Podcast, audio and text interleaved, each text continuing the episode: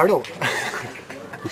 Wegen der vielen positiven Rückmeldungen auf unsere Cannes-Berichterstattung haben wir uns äh, dazu durchgerungen, das äh, weiterzuführen und haben dafür extra Leander Kehn aus der mazedonischen Bundeshauptstadt eingeflogen und der hat sich gestern einen ganz speziellen Film angeschaut. Äh, was war denn das, Leander? Gestern habe ich mir für Ankert äh, Stirb langsam 4.0 angeschaut und äh, darf berichten, dass der Film sehr unterhaltsam ist, aber natürlich nicht an die Vorgänger herankommt, äh, vor allem nicht an, an das Original bzw. die erste Fortsetzung.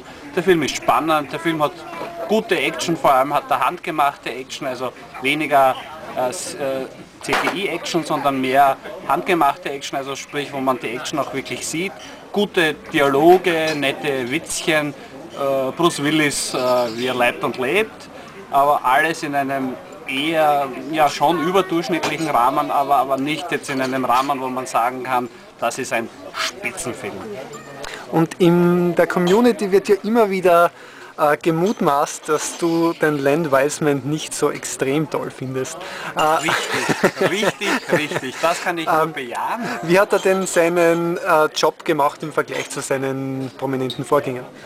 Ja, also natürlich, man darf ja nicht vergessen, Underworld, das sind billige Filme mit einem billigen Budget, aber in einem A-Gewand oder, oder äh, mit dem Schein eines A-Gewands und, und da hat er, glaube ich, schon das Beste daraus gemacht. Jetzt hat er wirklich viel, viel Budget zur Verfügung und, und eine Riesenstudie dahinter, nämlich 20th Century Fox und die haben ihn ganz bestimmt auf die Finger geklopft. Er hat seine Arbeit gut gemacht, aber meiner Meinung nach muss er noch viel lernen.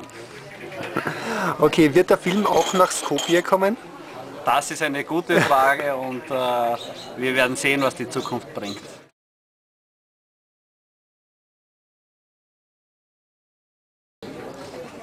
See you soon.